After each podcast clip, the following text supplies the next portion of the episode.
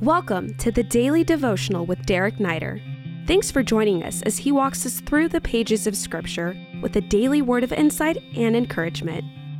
All right, great to be with you today. Genesis chapter 19, we'll be starting in verse 14. We're in this story about Lot and his family and these angels and the and the righteousness and justice of God. Um, sporting my Celtics shirt today because you guys know um, probably that I love the Celtics.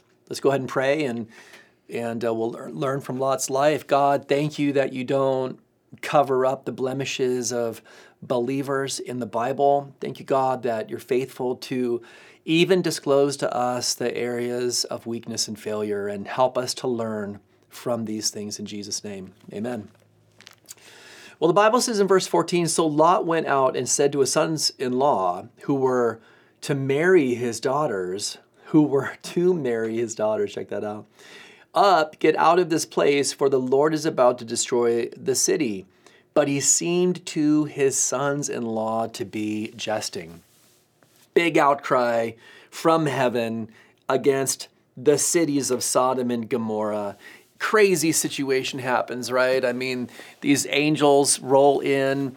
Um, Lot, because he's from that um, Eastern culture is moved with hospitality to bring these strangers into his house. He also knows that um, it's a super wicked city, and so he's not only um, blessing them and providing for them, but he's also protecting them. Doesn't know that they're angels um, at the beginning. And uh, these, the men of the city, they're just totally carnal, right? I mean, they're they want to know these two newcomers, these outsiders, sexually, and so they go after them. Lot intervenes. He steps in between them. He does a crazy thing in offering his own daughters up. That's a story for another time, like just bizarre. Um, but the pressure is intense. These angels as Lot's being pressed against the door of his own house, about to break his body, these angels pull Lot in and then strike the men of the city with blindness. So they're like groping all over the place.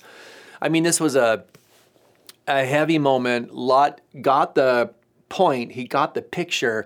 He goes to his daughters and sons in law and he tells them, hey, we need to we got to abandon the city, like abandon ship. God's about to wipe this city out. It's evident that these messengers are more than just mere men, that they're in fact angels of God.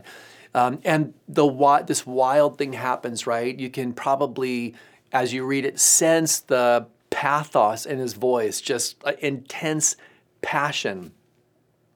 This man who has a respected position as a father in law, but then also as a judge in the city. He's sitting in the city gates, the Bible tells us. And his sons in law, it seems to them that he's just jesting, that he's just joking. Like, in other words, they don't take him seriously.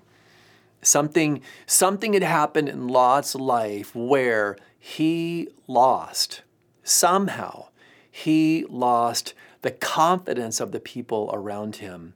There was something that was happening in Lot's life that that made this moment that should have been so profound and powerful and and even to the point of leading these sons-in-law to the place of rescue should have been so evident that they just did not take him seriously.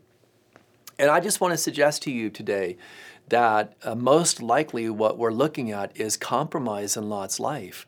You know, there there was a lifestyle that he chose to lead, and you know, it progressively happened over time. It's true. Um, you know, he was looking from afar. Pretty soon, he's just camped outside the city.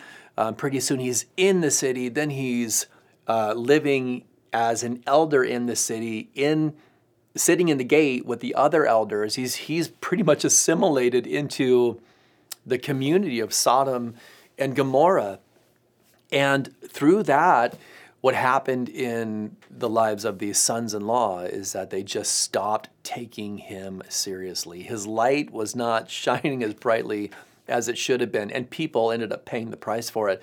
You know, it is true that you can spend your whole life building a testimony and it can be lost in a moment. Sometimes it's not just a moment, you know, and that's a that's a heavy thing to consider, right? I mean, you spend your time really laying the groundwork for being an image bearer, um, a witness for Christ, and you know, compromise in our life can change it all in a moment. Like I said, sometimes it's small compromise over the course of time. You're in the workplace. I was just talking with um, our gospel advancement director about this yesterday. We're talking about missional living. And, you know, missional living is more than just sharing the gospel. It is speaking the gospel to people because how can they believe unless they hear? But it's also the lifestyle.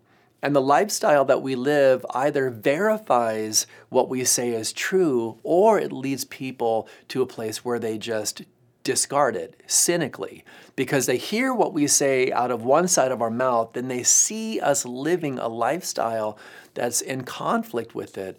Now, there's two things I want to say to this. First and foremost is compromise is the compromise is the easiest way to dim the light of God's spirit in your life, right? I mean, if you want to shine brightly for the Lord, compromise is not the way to do it.